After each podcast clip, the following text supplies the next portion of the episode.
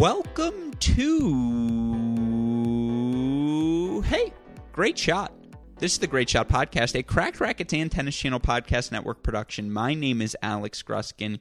In case you listeners missed our earlier show, we are so excited to announce a brand new contributor to our Cracked Racquets team, Damian Kust, going to be joining us as both a writer and a podcast host moving forward. And on today's episode, we have the first edition of his ATP Challenger show. Now, Damian's actually recorded a few of these episodes over the past month. I should say this is his first episode on our Cracked Racquets platform. But he and his co host break down the past week's action on the Challenger circuit. They preview the week ahead, offer some fun predictions, talk about the latest trends they're seeing on the Challenger Tour. It's a fantastic show that we are so excited to share with all of you listeners. Now, if you want to hear more about Damian, how he got into the sport, some of the things he'll be doing for us moving forward, again, you can go listen to our episode from earlier in the day, Damian joining me to discuss all of those topics. On this podcast, the only time you're going to hear me on the intro and in the outro, as I've got to read through our sponsors. And again, I just wanted to introduce the show with to you all, but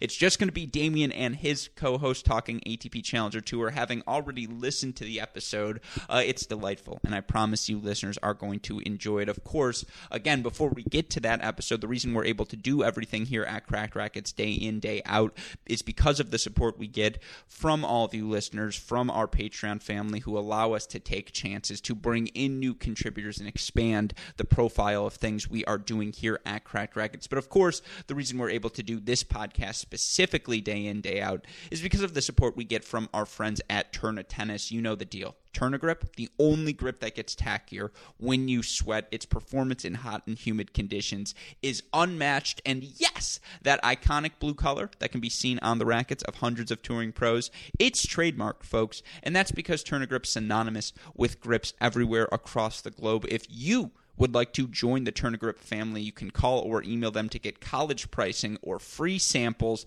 by emailing sales at uniquesports.com or calling 800 554 3707. Again, you mentioned Cracked Racket sent you. You'll get better pricing, you'll get free samples. Just contact sales at uniquesports.com or 800 554 3707. With that in mind, let's get to today's ATP Challenger centric podcast with the one and only Damian Kust.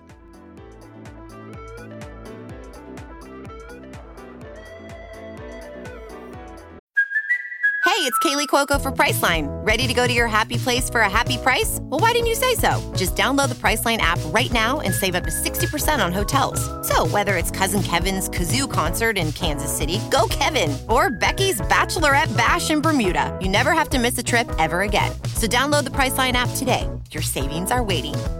Go to your happy place for a happy price. Go to your happy price, Priceline. So, welcome to the next episode of the Challenger Tour podcast. And as I mentioned last time, I have a, a new co host with me. Uh, it's Jakub Bobro, and I'm going to allow him to introduce himself to you. Yeah, hi, I'm I'm Jakub. Um, I'm very happy to to be here. Uh, just a bit about myself. I'm 20 years old. I'm from Bratislava, Slovakia. I'm currently studying journalism uh, at the Glasgow Caledonian University. Um, what else about me? I mean, I first got into tennis when I was 11. I played for seven years. Um, I've, I've had many like different sort of experiences with tennis. I was a ball kid for a while. I've managed to cover some tournaments um, as media, and yeah, I'm just excited to be here. Yeah, great. Uh, there's actually a, a question to you that I that I thought of uh, late, later on, and because you said you you were playing tennis, that's actually gonna be a better one than I expected. So it's great. But anyhow, we're gonna start from another question from our most active listener, uh, Jan, who this time wanted to know who, you know, in our opinion, is the former college player with the most potential of of the ones playing on the Challenger Tour. I think we're gonna skip guys like I don't know Steve Johnson. yeah, I, I ended up going for sort of three different answers. Um, the first one I picked out was Paul Jubb, who is not quite on the challenger level just yet, but I feel like we'll be seeing them uh, seeing him there soon. Um, he he was very good uh, at college tennis. Um, can't remember quite the name of the school that he played for in Carolina, but uh, he had one of the best seasons there um, in his junior year. Um, I remember seeing him play a little at Wimbledon in 2019 uh, when he lost in the first round, but he won a set against Joao Sousa, so that was quite decent. Um, I just feel like he, he definitely has the talent um, and the financial backing, being an LTA player, um, to be successful on the Challenger Tour. Um, another answer that I went for is Jan Zielinski, um, who I assume you're familiar with. Uh, he, he, was also a college player, uh, and he's absolutely killing it in the doubles on the Challenger Tour. Um, one title so far this year, two finals and two semis. So I feel like he's um, very much primed to continue the proud um, Polish doubles tradition that, has been there in the men's doubles for for years before him, with you know guys like Kubot, uh, Matkowski, Fyrstenberg, and so on. Uh, but I would say like my overall pick for the most talented player that we can be uh, that we can see a lot on on the challengers um, is Maxime Cressy. Even though he's not really played challengers this year, he's been going for um, ATP qualifying without much success. So I feel like we'll be seeing him at the challengers at some point this year. Um, uh, yeah, he's just he's just somebody with a huge game um, who, I mean, with this style, he gives players a different challenge. So I, I feel like his matches are very intriguing to watch, and you know, it's nice to see a bit of serve volleying every now and then. So yeah, those are my my answers. Well, okay, I went totally mainstream compared to you, uh, but I'm I'm really glad, you know, the Zielinski shout. Uh, I, I, remember him playing for for the University of Georgia, and he, when he came back, he actually turned out to be a, a, great doubles player. I think that was, you know, just shows you that for for players from from small countries who maybe you know didn't have such a great juniors career, it's a, it's really a great option because if if not college, he probably wouldn't be playing tennis right now. Like you know, the funding in Poland is is so bad. So, uh, but anyhow, it's not the topic. Uh, I also wanted uh, thought about Cressy. Uh, I, kind of wanted to make that point later in the in the episode, talking about someone else. But uh, it's really hard to judge potential for players who play such unique play uh, games like Cressy. Like for example, when you I don't know when you when you saw Andrei Rublev when he was young, when you see that forehand, you know he's gonna do well. But when someone plays the game quite like no one else does right now, I mean, obviously there were a lot of serve, serve volley players, but you know Cressy is pretty much one one of a kind right now. Uh, so I decided to go, as I said, totally mainstream for Nakashima and Wolf. Uh, obviously, we, we're probably gonna talk a lot about these guys on this uh, on this pod. So uh, Nakashima has already showed up at, uh, even on the big stage at the U.S. Open against Zverev last year. Even if he has a lot of problems, like you know, people constantly just name another issues like you know, not having the aggressive game to uh, just to to win to win short points against against the top players he still keeps winning titles. And even even on clay this this week actually maybe we're to mention him when we talk about belgrade that he's rapidly improving on that surface probably having never really played there in in in, in the beginning of his career and you know, during during his early years. And wolf obviously hasn't played yet this year but j- just like Nakashima, he showed up great at the U.S. Open, made the made the third round, and I think he is he also has such a huge game that you know it, the the upside is ridiculous. Obviously, the consistency isn't there yet, but I'm definitely looking forward to to watching him. Both were both were absolute standouts at college. Obviously, Nakashima only played one one year, but Wolf, Wolf, Wolf had one of the best college careers ever, I think, uh, for the Ohio State. Uh, I also uh, noted out Rinderknech and yeah, and Cressy, uh, whom you whom you already covered. Uh, and at this point, I'll say that there was one more question, but I think we're gonna talk about uh, Jenson Brooksby later, since since these questions. We definitely will. Yeah. Yeah. So since these questions from from the other listener uh, or maybe we'll just you know say his username right now so so that I don't have to remember about it anymore. Uh, let me find it. Uh, it was uh, you, the username on Twitter is tennis racket or more than a racket is his handle. So, uh, you know, be patient when we're gonna t- talk about Orlando. We're gonna uh, we're gonna answer your questions. Maybe you could actually start with Orlando then. Yeah, sure. Um, Orlando um, was was quite an interesting tournament. Uh, it was a tournament of many re- revelations for me personally. Uh, the, mostly the revelation of Jenson Brooksby, who I have not watched um, before. I've heard of the hype, obviously, with his 2019 uh, U.S. Open run ending Tomáš Berdych's career, um, but I never actually sat down to watch him. And I had an opportunity to do that twice.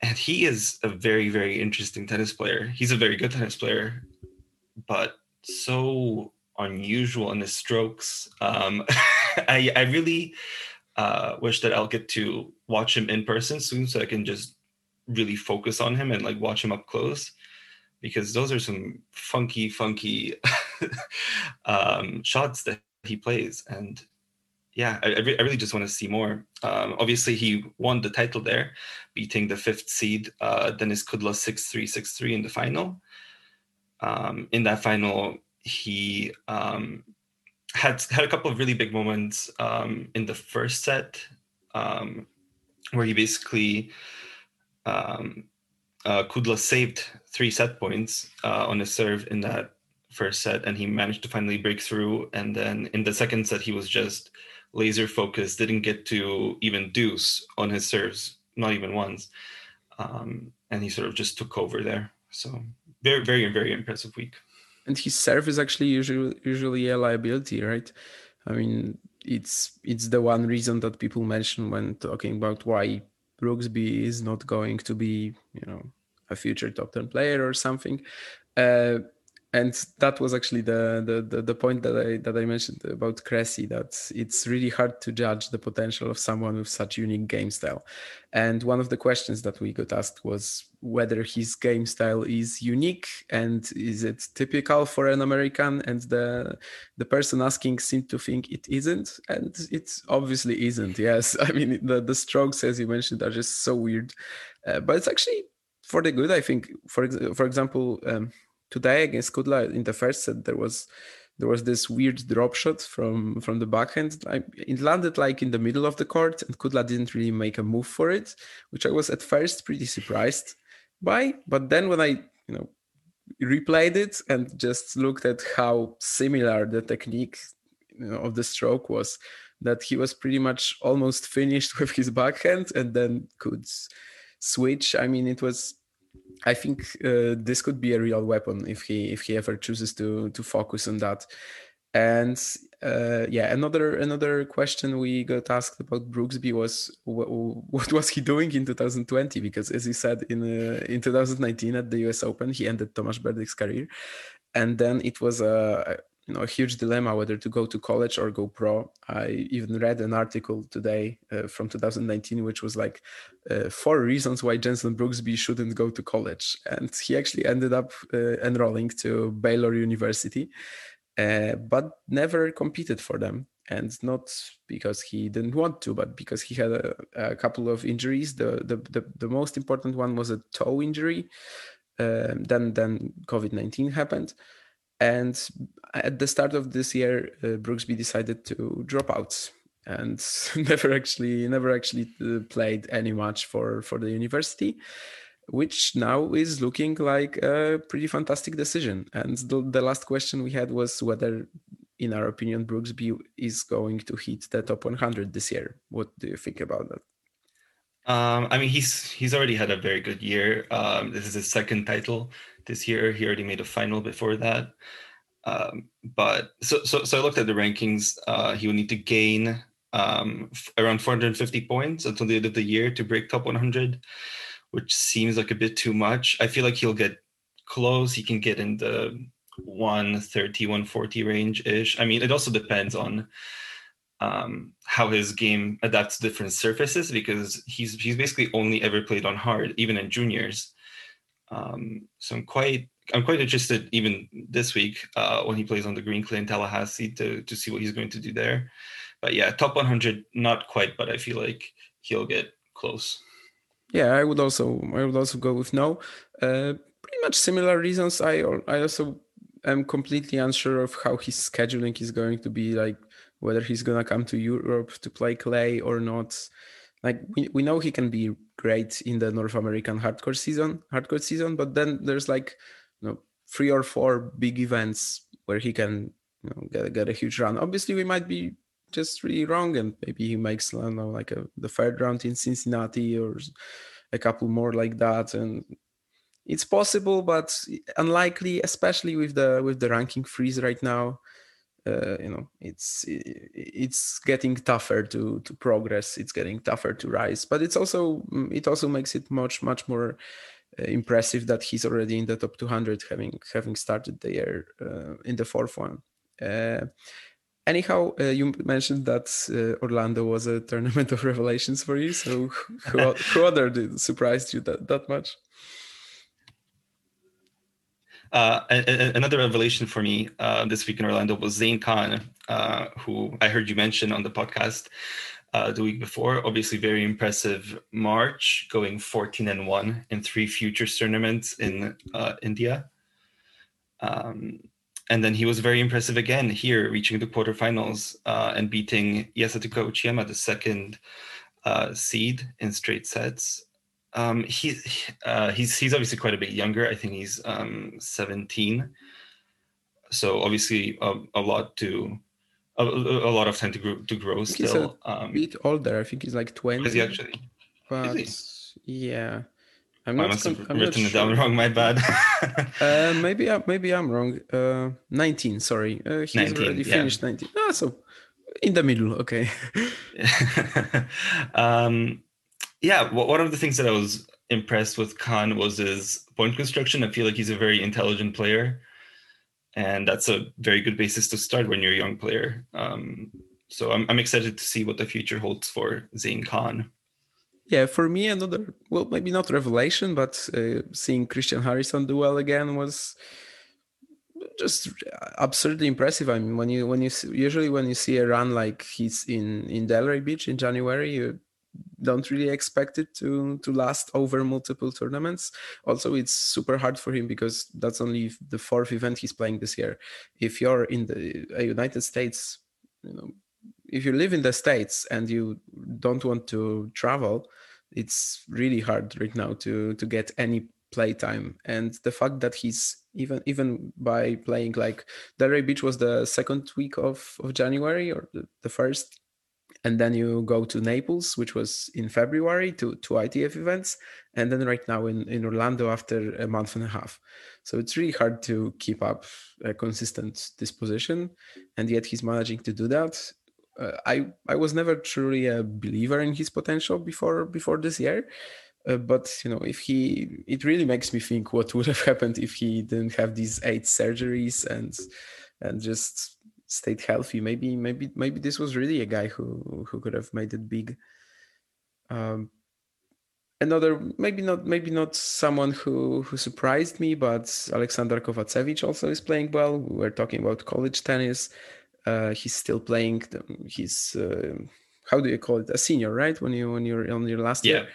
Uh, and uh, he, he's uh, playing challengers from time to time. He's also gonna be he's also gonna be in Tallahassee, and every time he shows up, well, gonna be he's playing the qualies there. But uh, every time he shows up on the circuit, he's proving that when he graduates, he's gonna be a threat just instantly to you know to compete for for titles uh, on challenger level. Yeah, just going back to Harrison real quick um, it's it's good to see him finally make the the wild cards count. Uh, and also, there's a little fun fact to it about Harrison and Zane Khan, um, where on that run to Delray Beach, Zane Khan actually pushed uh, Christian Harrison to uh, third set tiebreak. And then uh, when he won the Naples 25K, he also pushed him to, I think, 7 5 in the third. So Harrison has been sort of stifling Zane Khan's rise mm-hmm. this year, funnily enough. But I mean, oh, yes. he's, he's been amazing, very impressive. Yep. so I think we should go to to Belgrade or to Split. Where do you gonna go? Yeah, Bel- Belgrade's fine, is fine with me. Yeah. Um, Quick travels here, really, uh, from from the states to to Serbia. Uh, but anyhow, uh, a very high profile final, I guess. If you're just, uh, you know, if if someone's just a casual you know, uh, viewer of the of the challenger circuit, then definitely Carballés Baena Dzumhur is a, is a match that catches the eye.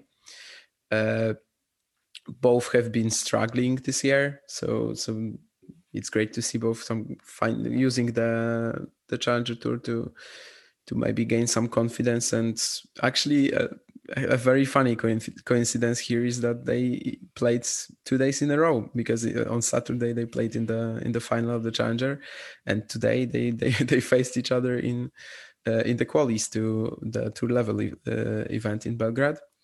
Uh, actually, Dzumhur retired after the the first, second set, which also is a very rare occurrence because he won the second set six games to two. I'm not sure what happened there. I, I only I only caught a few games of that. Uh, but generally, uh, it was a very close final. I think uh, just didn't really perform in the most important moments. He had a set point in the second set, but failed at the first shot after the serve. It was like a backhand into the net. Yeah. Yeah, I mean, for for me, the, the way that I saw it, Dzumhur was the the better player in the second set for most of it, anyway. Um, but Carballés Baena was just so incredibly efficient at taking his chances, converted five out of six break points, um, whereas Dzumhur only converted three out of ten. So that that was a that was a uh, so, so, so, sort of a shame for Dzumhur, and I, I kind of feel for him now. Um, apparently, getting injured in in the Belgrade qualies today. Yeah, and uh, is there anyone else who you who you want to mention from the from the draw? Belgrade, uh, I mean, it, it, was kind of funny because Belgrade was the the highest, uh, well, I mean, the, the, the biggest tournament this week, being 125 points, and I somehow watched the least of it. Um, so I mean, you, you, already talked about Brandon Nakashima. This was um, one of the times that I, I mean, I, I, watched him before, but I watched his match against Ben Chatri um, in the first round, and he, he's just a very impressive young players. So I, I look forward to seeing more of, of Brandon Nakashima.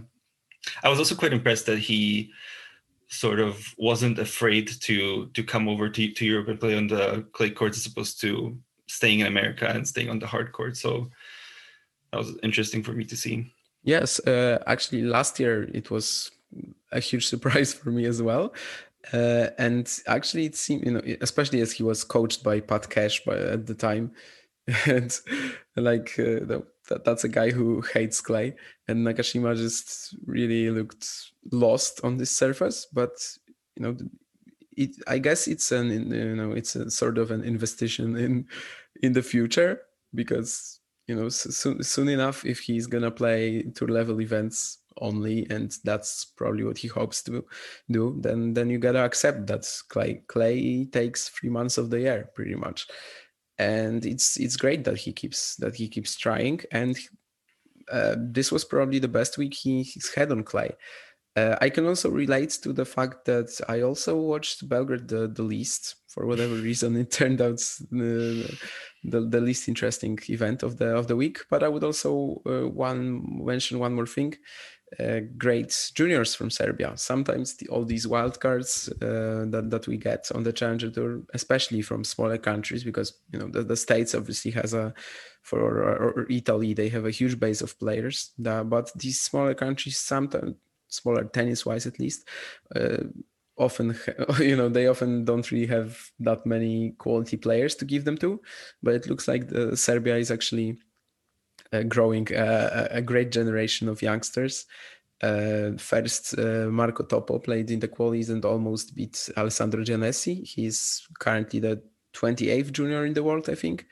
And then Hamad Medjedovic, he's 17, uh, the 16th ranked junior in the world. Uh, he defeated Oscar.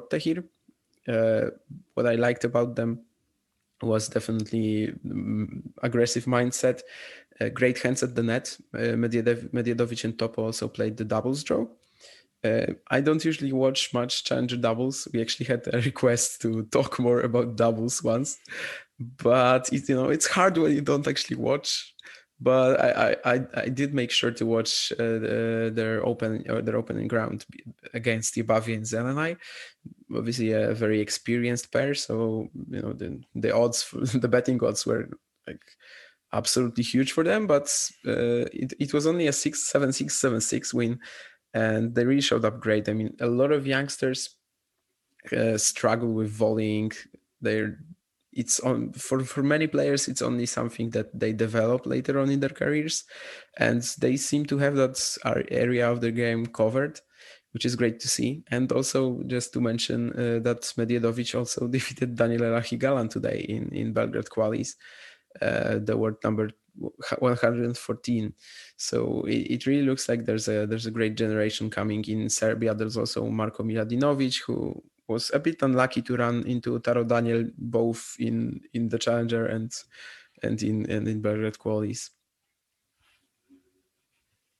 Yeah i i only got to watch a couple of uh, games of Medjedovic, uh, but looks like a really good player um, so I'm quite excited to see him. Just one little thing that I wanted to mention. Uh, I'm not sure if everybody else knew this, knew this except for me, um, but I found out that Roberto Carballes Baena is coached by the challenger legend uh, So oh, that's that's I actually fun. did not. yeah, because at, at you know at challengers you don't often get multiple cameras and you know coaching uh, you, you, don't often see the coaches in the in the boxes. So it's actually yeah it i think tennis really lacks uh, you know a good system to inform fans you know, who's who's the coach. Like on the atp side for example there's a there's it's it's horrendously outdated usually.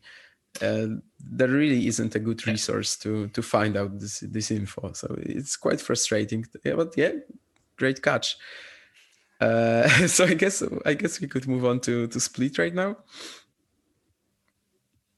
Um, yeah, uh, Split, uh, very very impressive tournament uh, from Kacper Zuk, um, coming from qualifying and taking the whole thing in the end. Um, in the final, he, he played against Mathias Bourgue, um, who uh, got through to the final after Quentin Halys um, retired after the first set in their match.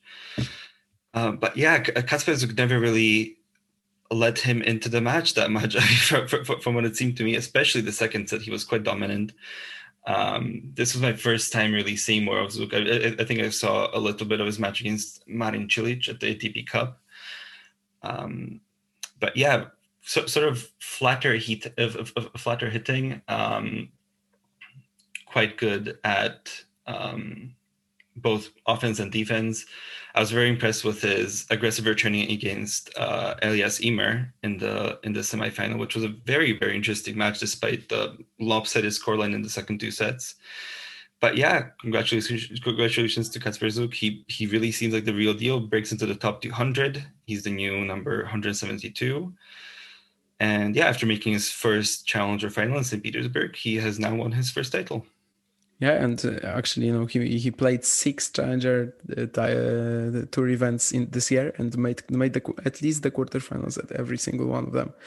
So it's really impressive, especially given you know before this year, I think his winners record on the challenger tour was six ten with just one semifinal appearance and actually no other quarterfinals than that.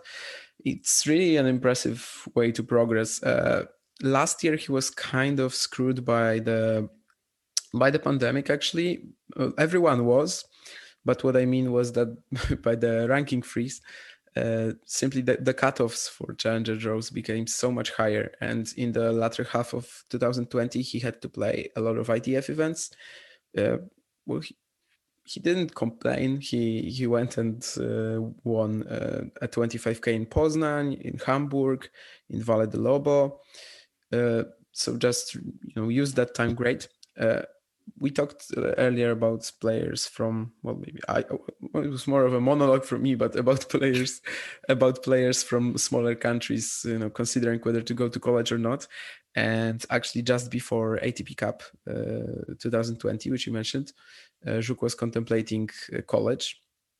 And uh, you know after the ATP Cup he was supposed to decide and ended up going pro, which after you know some months last year was looking like mm, we weren't really sure if he was going to make it.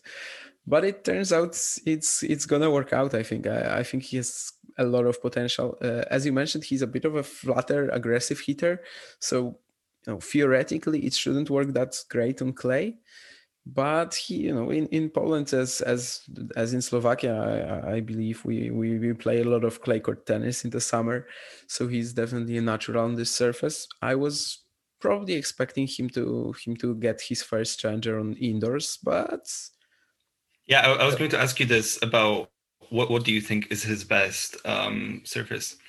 I always thought it was it was definitely indoors. Like when you know, I, I, I was uh, sitting at the stands on many matches of Zuk and talked to about him to with many people, but I always kept saying that I don't understand why is he playing on clay so much.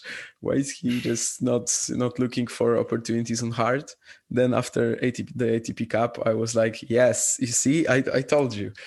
You should play on hard. And right now, I, I don't know. I mean, uh, everything I, I, I see in his game tells me he should have a higher peak on hard. But as we can see, you know, even on the even on such a high level as the as the challenger circuit, it was it was enough to triumph. And honestly, last week he was in the semis, and I don't I don't think there's anyone who would disagree that he was the better player against Kavcic in the in the first set and a half. No, maybe not a set, set and a half in the first set, and then just it was his level that dropped, not not Kavcic's.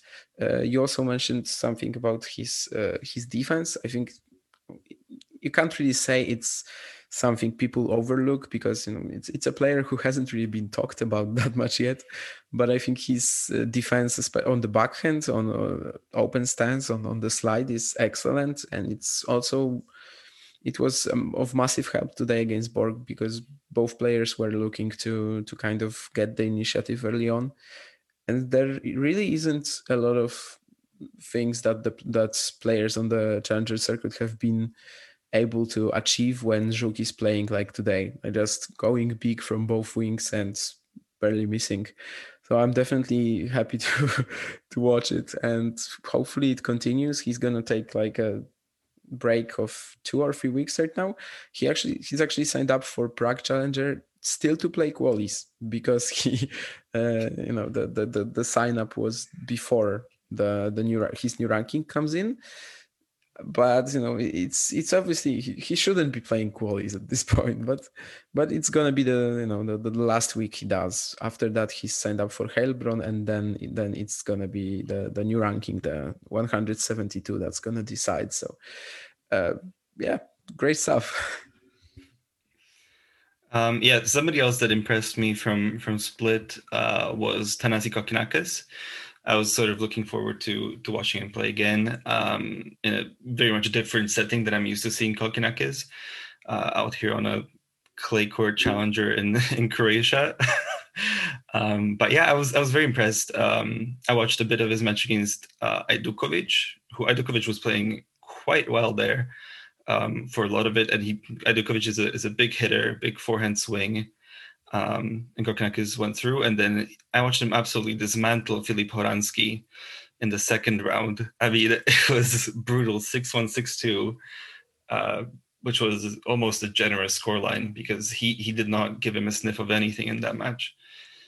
Um, so, yeah, I, I, was a bit surprised to see him lose to Quentin Halys in the quarterfinals, but I, I couldn't watch that match, unfortunately. Yeah, fully agree about Kokkinakis. He's also been been really impressive, just impressing me in the past couple of weeks.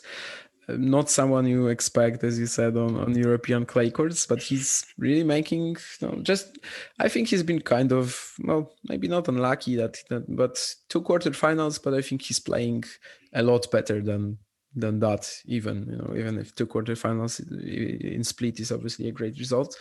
Uh, don't know if there's anyone else I, I would pick up from from the split draw. Maybe Aleksandar Vukic too.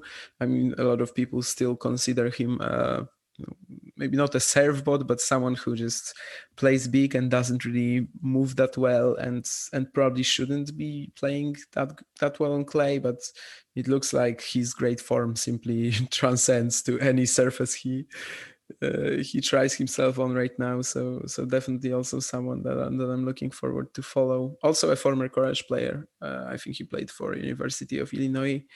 Uh, so should we go to I, I, just I just wanted to quickly mention uh, just real quick before before we move on uh, the first match that I watched this week, which was actually the first challenger match that I've watched in a while. Uh, it was sort of a comeback for me to following more challengers. But yeah, um, I watched Bojo Barun um, in the qualifying uh, final round because I, ju- I just wanted to see what what he was um, because this guy is is unranked. He never broke even the top 800 in juniors. He only ever beat one ATP ranked player in his career. Um, and then somehow he beat uh, Moroni in the first qualifying round. So I watched his match against Klein. Um, and yeah, I still don't get it. He's he's he's really not that good. Uh, Klein, I mean, it's it's almost this like Slovak national thing where whenever you're the favorite, you struggle a bit more. And like throughout the first set, he was he was quite good because Barun just seemed he just seemed nervous. Like he he couldn't hold rallies past five or six. He would be like by, by, by the time he got to that point, he'd be way out of position uh, or missing. And I mean, he he started playing a bit more solid in the second set. Klein started to sort of struggle, so it was a six-four set. But yeah, I just wanted to mention this guy that's that somehow made the made the second round of qualifying here. That I was I was just so confused by. Yeah, I didn't watch the match against Moroni either, so I'm, I'm not sure what happened there. But uh, I'm just looking at the odds for that: fifteen to one on Barun. Uh, we'll see. I mean, Croatia has a lot of talented juniors. This doesn't seem to be one of them. I also I also caught a couple of uh, caught a couple of games from the from the match you mentioned against Klein and it's yeah I, I remember you saying you know telling me that you're gonna watch that and see what that Barun guy is about and yeah I mean yeah I, I am going to ask I mean we, we, we, can cut this out if it's if it's not good to talk about this but has Moroni ever had like a history of match fixing or something because I don't think he's been, you know, one of these guys I, that are constantly mentioned with that. But looking at that match, I, you know, at, at the results, at how it went, I wouldn't be surprised if that was the case. Obviously, not throwing around any accusations, but it kind of, you know, it has all the classic markings of of a, of a sold match, I guess. Uh, okay, so I thought we would, we can go to the upset and match of the week segment okay, right yes, now. I, I yeah, so uh, maybe we could start with the upset. So uh, I guess our pick could be the same, but maybe you can start and we'll see. Uh, sure. My upset of the week by far uh, is Zane Khan beating Yasutaka Uchiyama uh, in the second round of Orlando 7 6 7 6. Are we, are we similar there? No, actually no. Oh, my my, my right. mine and also by far uh, was uh, one I already mentioned. So Hamad Medjedovic over Oscar Otte. Mm. Uh, I know what this form hasn't been great. Neither has Uchiyama's, obviously. Uh, but you know, just seeing uh, a 17 year old uh, just month, well, this month or maybe not. Maybe that's too strong of a word, but definitely be the dominant player and just show that he's was at least a class better on the day than Otte. That that definitely took me by surprise. And what about match of the week? I honestly uh, have to say that I found this extremely tough. There wasn't. Me too. Me too. Yeah. Very much. I decided to go for a very how to say it? It's, it's it's a very it's a very weird pick for for match of the week, uh, but I have reasons for this. My match of the week is the split semifinal between Kacper Zuk and Elias Ymer. Um, just because I, I feel like those are three sets which showcased Casper Kacper Zuk's game in a very interesting manner. Uh, the first set, he wasn't playing great. He, he was missing quite a bit, and he was sort of playing his his regular defensive clay court game. Um, and it, it, was an interesting set. It, it went to a tiebreak. Ymer took it in the end. Uh, and then uh, set two, Kacper Zuk just turned it on. He he was rushing uh, his returns. He, he he went to his game. It started going in. It was beautiful to watch. Uh, and Ymer didn't really adjust that set. Uh, he just sort of kept playing his game until he lost it six love. And then after Kacper Zuk broke for two love in the third, Ymer started playing aggressively too. Uh, and that's when I, I sort of got to see Kacper Zuk's um, defense, and it was very solid, and, and he held solid. Uh, he, he made Ymer miss when, he decided to go more aggressive. Um, and it ended up 6 1. So it's a bit of a lopsided match, but I felt like it was just such an interesting showcase of, of, of, a player's game that I wanted to include it as my match of the week. When there were, there wasn't really, at least from the matches that I watched, I didn't really watch like a full on, you know, three set battle classic that would take it. Uh, so I decided to go for this. Yeah, I, I also thought about this one actually. Um, and as you said, there wasn't really anything that mixed up the, the drama of, uh, of a third set tiebreak with great quality throughout. So there's a lot of good picks here. I decided to opt for drama instead of quality more, although the quality wasn't bad, and go for Temilkel over uh, Hugo Gaston, also from from Split. Uh, you know, it went nine seven, I think, in the in the first tiebreak. So a lot of drama, and as a, and honestly, it's always fun to watch someone try to solve the Gaston riddle, just the, these constant drop shots and just tactics you don't well you see on a regular basis but you just don't expect the the amount of uh, in in one single set in one single point in one single rally. Uh, yeah so i guess that's it and we should go to the go to preview next week then where do you want to mm-hmm. go now uh, actually, we have an even wider spectrum of uh, continents and countries. We got the, the US, Italy, and Salinas is in Ecuador, right? Yeah, Ecuador. Yeah, uh, we can start with with the Rome Challenger. I think. All right. Um, Classic. Uh, you know the, the, the most normal one for us let's say uh, yeah it, it, looks it looks like a like a typical um, european clay court challenger draw to me a um, couple of interesting things. I, I, I, double checked it. I was almost sure that it was a different site, but it is indeed at a different site to the uh, Rome Masters uh, that's played. Um, actually, some some players that are in here, uh, Guido Andreozzi, for example, uh, who plays uh, Gregor Barrere, the first seed in the first round. Fun fact: hasn't won a match since October 2019. He's lost all his matches this year and, and didn't play in 2020. So he's looking for his first win in a year and a half now. yeah, can be quite an excellent clay courter, I think. But I, I, I know him very well from the two titles he had in Szczecin. Uh, in 2019 and 18 but yeah lately it's been it's been a disaster first because of an injury and right now just can't win uh, you know the top seed but is is he that much of an underdog normally against Barrere on clay probably not but in this form, yeah. Also again Kokkinakis, so that's definitely someone we're we're gonna we're gonna follow. And Bernard Tomic playing again. Uh, he's actually showing quite some, you know, quite some effort. His his uh, win loss record on clay career wise is absolutely dreadful. I think even counting futures and uh, challenger tour events, uh, it's like 31 to 61, something like that. You know, for a player who was in the top 20, mm-hmm. that's that's absolutely horrible. But you know, look, you know, that that's how his game is on clay. He can't really move on it. You know, the the the, forehand is so and back and backhand too is so flat. You, you can't do much, but it's it's always fun. You know, he's always fun to watch when he's trying. And lately, he's been so so, yeah. that, so I'm definitely yeah, pretty much since the start of the year, he's he's really this year he played the ah the Monte Carlo qualies and and somehow got a wild card to that and and even won a match. So.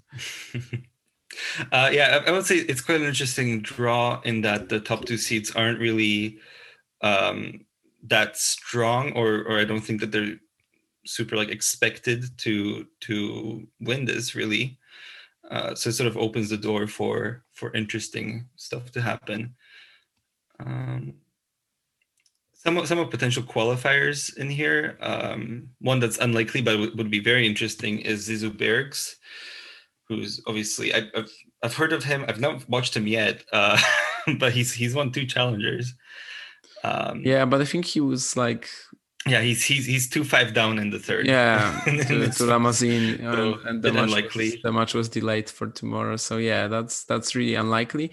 I'm not sure how he's gonna be on clay. I don't think I've ever watched him on clay. I've watched a lot of him mm. uh, indoors, but uh, you know, uh, Alex Molcan could be an interesting qualifier. He's he's not as young as people in Slovakia would like him to be, uh, but, but you know he's he's he, he both both he and Klein are sort of trying to break through at the challengers, and um, I mean there there are big hopes um, until our next big home in Privara, which I mean it's going to be a good couple of years before we see him, I think, but. Um, yeah, so, so Alex Molcan plays Denis Istomin in his um, qualifying uh, final round. Uh, so that should be an interesting match. And then he could mix it up. I mean, if you get somebody like Alex Bolt, who I'm not really sure how much pedigree Alex Bolt has on clay. I don't think I've ever watched him outside of Australia. Actually, yeah, I usually just see him in yeah in, in like a random Australian Open match. Uh, I, I feel like he could he could mix it up in there. Okay, and since this week we actually thought we were gonna it's gonna be a massive flop. It's super hard on the challenger circuit. As you, as you said, for example, here, you know, the, the top two seeds, I don't think we're going for any of them. So so it's gonna be really hard, but we're gonna try to pick our winners. Uh, well, I don't think we're gonna like try to convince each other. It's probably gonna be separate. We can make some mm. sort of a contest from that. You know, who, who gets who gets more right uh, it's probably very likely that we're gonna go zero for free. but uh, who is your pick to win Rome? Uh, so for, for my for my draw prediction that I sort of laid out here, I have Paolo Lorenzi defeating Mathias Bourgue in the final. Oh, uh, so with, you, with, my sort of logic being there the that I I had Ymer uh, facing him in the semifinals, and Lorenzi actually has a two and zero head to head against Ymer and two and zero head to head against Bourgue so that's how I sort of ended up with that, even though I didn't really plan it when I was when I was laying out the draw prediction. But okay, uh, Lorenzi is a is a bold pick, definitely. I mean, you know, for for how he's played most of the year, but uh, mm. I'm definitely a fan. Like, you know, the commitments and this guy has the the love for tennis is is great to watch. I went for Thanasi Kokkinakis. Uh, it's a bit tougher draw, I guess, if you compare it to Split.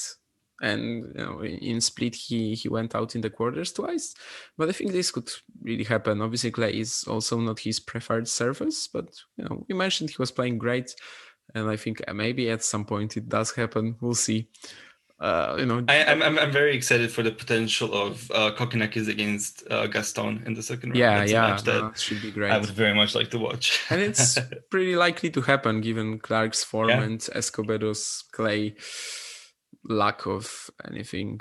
Uh, yeah, so maybe I'll go to Tallahassee right now, and that's actually a question I, I wanted to ask you. It's played on green clay, and yes. Uh, you know, having lived in the states and as you said you played tennis uh, i yeah. assume you had an opportunity to try that. So i i trained uh, this was when i still took t- tennis quite seriously at the time. Uh, i trained on green clay for i think it was four months uh, oh. it was sort of like a like an overlay. Uh, so so I've, I've got a good grip of it. The way that i would describe it it's obviously been a while for me um, but the the movement is similar to red clay. Uh, you, you, you, it's very advantageous if you if you slide, and so on. But I would say the bounces are not super different from hard courts. So so I, I would say movement wise, you you move on it like like you do on clay. Um, but when you look at the actual bounces, they're very much I, I would say they're they're much closer to to hard courts than they are to regular red clay. Okay, yeah that's that's i never i never tried, had had the opportunity to try so uh, yeah I, I, don't think you can really find it outside of outside of the us yeah i don't think so either. I i watched some uh, youtube videos of some amateurs playing and actually you know when you watch a tournament on green clay it turns out that it looks quite similar. They, they're, they're moving in a very you know, very specific way that that doesn't really uh, happen. Like I'm not obviously talking about sliding, but I don't know, just just just footwork seems very very very specific for me, very very peculiar. Uh, mm. anyhow, uh, we've got as you mentioned, we, we you actually mentioned Brooksby there. I have no idea how he's gonna do on green clay. I think it's it's, it's a tournament where the surface is actually gonna matter a lot. Like for example, we've got Juan Manuel Cerundolo, who won he won Buenos Aires last year and last year, Jesus, uh, last February, obviously, and it's gonna be interesting to see how he how he reacts to the He, he additional actually pressure. Won, he actually won Cordoba. I Ah, think. Cordoba, yes. Buenos it was Aires was the one where, yeah, Fra- Francisco was in the finals. Uh, I always mix up these South American events. I actually mix up, uh, you know, whatever the continent is, I mix up The events, the so- brothers, all of it. Yeah. yeah. Uh, so the, I think, you know, given how he plays, I think green clay should be amazing for him. But I don't think he's ever played on it, so it might be a bit of a a, bit- a bit of a weird thing. Ivo Karlovic is playing. Uh, you know, he's he's residing in the states right now, so uh, I was a bit surprised to see that he didn't go to Europe for the indoor season. So probably just was you know not wanting to to leave his family for for uh, ev- even for a week or two right now. I I'm always excited to watch him. I know it's not a popular opinion. Me But- too. I, I oh, okay, that's that's great. I mean, anyone who serves and volleys is is a good watch, I think, and and I'm definitely gonna watch if I can uh, almost every match of his. Um, yeah, uh, some of the other stuff to mention is it's Ivo Karlovic's first challenger since playing Calgary uh, in February 2020. Uh, Ryan, Harris, Ryan Harrison is in here with a wildcard playing Matt Epton in the first round. Uh, for Harrison, it's only his second tournament in 2021. Um, so yeah, I'm I'm quite curious to see how this is going to fold out. Should, should we go into the predictions? Yeah. Okay. Uh, as Um, as like as with Rome, it was super hard for me, honestly. Yeah. uh, yeah, yeah. Um, obviously, I, I, I like watching Ivo Karlovic, but I have him losing in the first round, unfortunately, and I have um, the player who defeats him going all the way and winning it, Bjorn Fratangelo. I have him defeating um, uh, Cerundolo in the in the final. Yeah, Fratangelo is a very good pick. I actually, I'm looking at the draw right now, and I'm thinking, why didn't I pick Fratangelo? I don't know. Maybe it's my love for Ivo Karlovic that made that made me think that maybe Fratangelo isn't winning this. Uh, I went for someone uh, pretty random, honestly. I mean, I went for Dmitry Popko. Uh, he has a Oh. lot. He has a lot of experience on on green clay. I remember he won a few ITFs there in the in 2019. He actually hasn't had a good season, but in 2020 he was constantly making the quarters and semis in challengers. I just think it has to happen at some point. And because this draw is very, very random, like obviously not random in terms of, but you know the, the the players are very similar in terms of level, and the green clay can really mix it up. So I just thought, well, why not? Maybe right now. Uh, but Fratangelo is a is a is probably a better pick. Yeah, uh, I think. Yeah, so. I mean, to, to, to be fair, uh, Popko's draw is is quite kind. I think to the quarters. the Yeah, to, to, to the quarters where he faces Denis Kudla. Uh, but then you know anything can happen. Some of some of the qualifiers that I uh, forgot to mention that could be interesting: uh, Donald Young, um, Filip Cristian Jianu, uh, the the Romanian young player, and then obviously your boy uh, Kovacevic is, yeah, also but in the uh, qualifying. Kovacevic uh, actually played Jianu today, and Oh, did he actually? Did he actually lose? Oh. Yeah, he lost I, in I the- wrote this earlier today. I forgot to check. yeah, if, if if you actually knew knew that, that would be you know quite a bit of a uh, joke at me, but but no.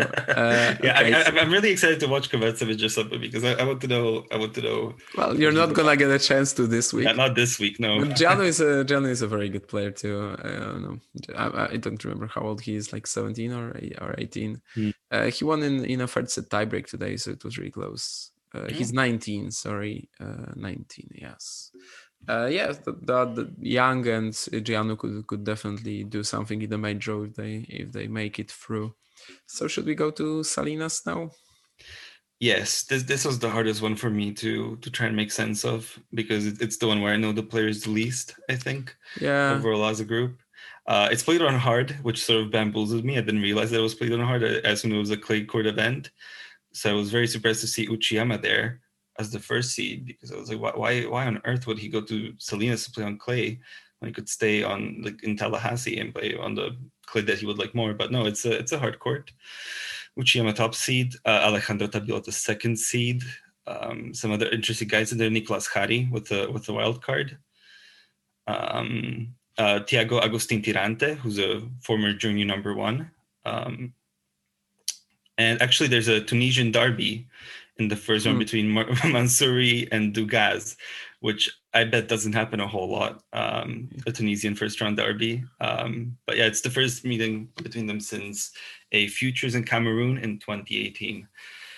But, yeah, we're yeah, we're, we're not gonna lie to, to not gonna lie to the listeners. It's not super exciting. It's a Challenger 80. Uh, I think the next event in Salinas, uh, the week after that, will be a Challenger 50. But the the draw, yeah, the draw could make it. Like without Uchiyama, this could have been a, a Challenger 50. Yeah. but it's a great opportunity for some talented players to, to to get a lot more points that they would usually. Uh, I think there are a lot of players once again who could win this. Well, I maybe I'll I'll just say who I went for. Uh, yeah. Uh, I was definitely thinking of uh, Nicolas Jarry. I think he's been playing really well since he came back. I didn't well, I didn't really think that you know it was because of the substances that he took that he was this good, but I thought it it would go it would go be you know uh, a bit more of a lengthy process to for him to get back to a competitive level, but he is there. Uh, and I actually went for Tim van Rijthoven, who's playing the top seed in the first round. So this might seem like an absolutely stupid pick, but I think on hard, uh, he's been making great progress. Uh, two weeks ago, he won an ITF 25K in Biel, which was actually one of the most stacked ITF events we got this year. Uh, he's he serves really big. Uh, last week, he played in. Uh, oh, as I say, I always mix up events. Orlando, and he lost to Kudla 7-5 in the second round, actually having led 4-2 in the decider. And you know, looking at Uchiyama's form, I think he has a real shot for an upset there. And if he would do that, then I think the draw really opens up. I think the whoever wins from from Uchiyama Van Rijthoven has a real good shot at making the finals.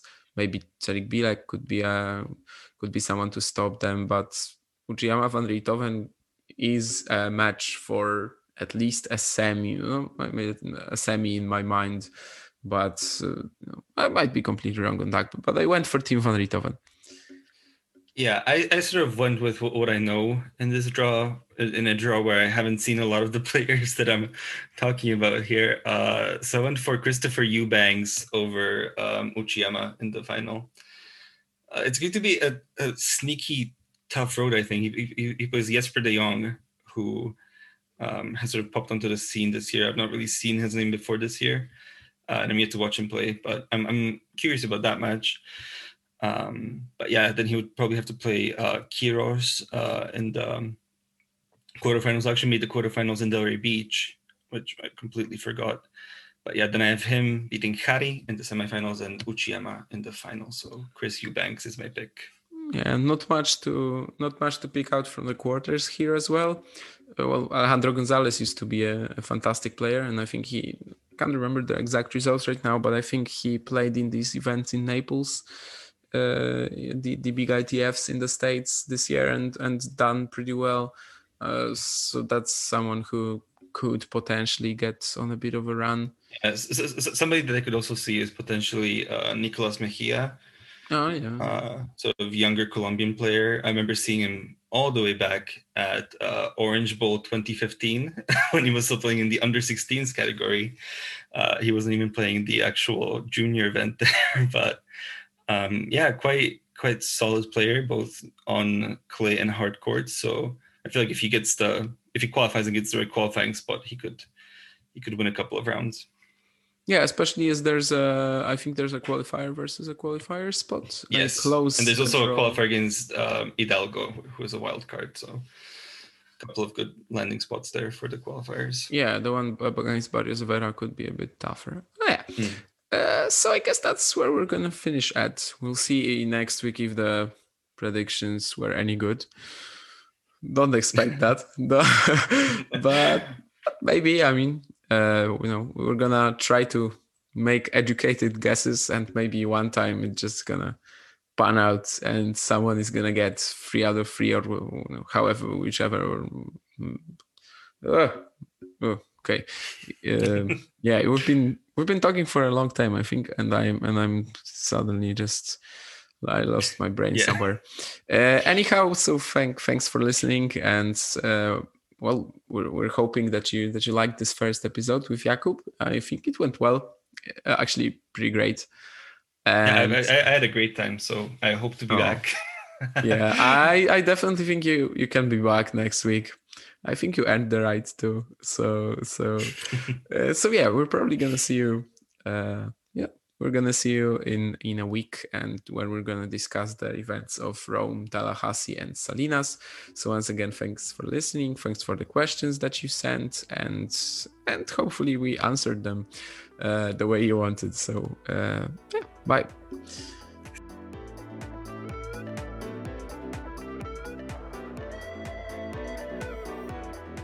Hope all of you enjoyed Damian's episode covering the ATP Challenger Tour. Again, we here at Cracked Racquets so excited to have Damian on our team moving forward. You can expect him on this podcast at the beginning of every week, recapping the ATP Challenger Tour. You can also expect to hear him as a contributor on our other Cracked Racquets platforms. He's going to join me on the mini break, hopefully at least once a week. He's going to be writing for our website, crackedracquets.com. Again, we're so excited to incorporate all of Damian's work. I think he's immensely immensely talented. I know it's a little condescending considering we're pretty similar in age, but you know that's what we want Cracked Racquets to be a platform for other young voices, just voices across the tennis world who may otherwise not have their work, their thoughts shared. Uh, that's what we try to do here at Cracked Racquets. So again, so excited to have Damian on the team moving forward. Of course, if you have missed any of our other content of late, you need to catch up on all things happening in the tennis world. Be sure to head to our website, crackedracquets.com. Uh, of course, on this podcast, we're going to be covering the Challenger Tour later in the week with David Gertler. We're going to talk college tennis with Matt Stakowiak. Chris Halliors will be covering all of the week's action on the ATP and WTA levels on our mini break podcast feed. And then I got to find us a good cracked interviews guest this week. I haven't quite found one yet, but I'm going to. I promise all of you listeners. So be on the lookout for that later in the week. Of course, again, if you need more immediate updates, Twitter, Instagram, Facebook, YouTube, we are at Cracked Racquets. You want to message me directly directly. I am at Great Shot Pod. Shout out as always to our super producers, Max Fligner and Daniel Westoff, for the of an any job they do day in, day out. Shout out as well to our friends at Tourna Tennis. Again, to join the Tourna team, email sales at uniquesports.com or call 800 554 3707. With that in mind, for our wonderful new contributor, Damian Kust and, his co host, for super producers Max Fligner and Daniel Westoff, for our friends at Tourna Tennis, and for all of us here at both Cracked Racquets and the Tennis Channel Podcast Network. I'm your host, Alex Gruskin. You, you know what we say. Hey, great shot, and we'll see you all next time. Thanks, everyone.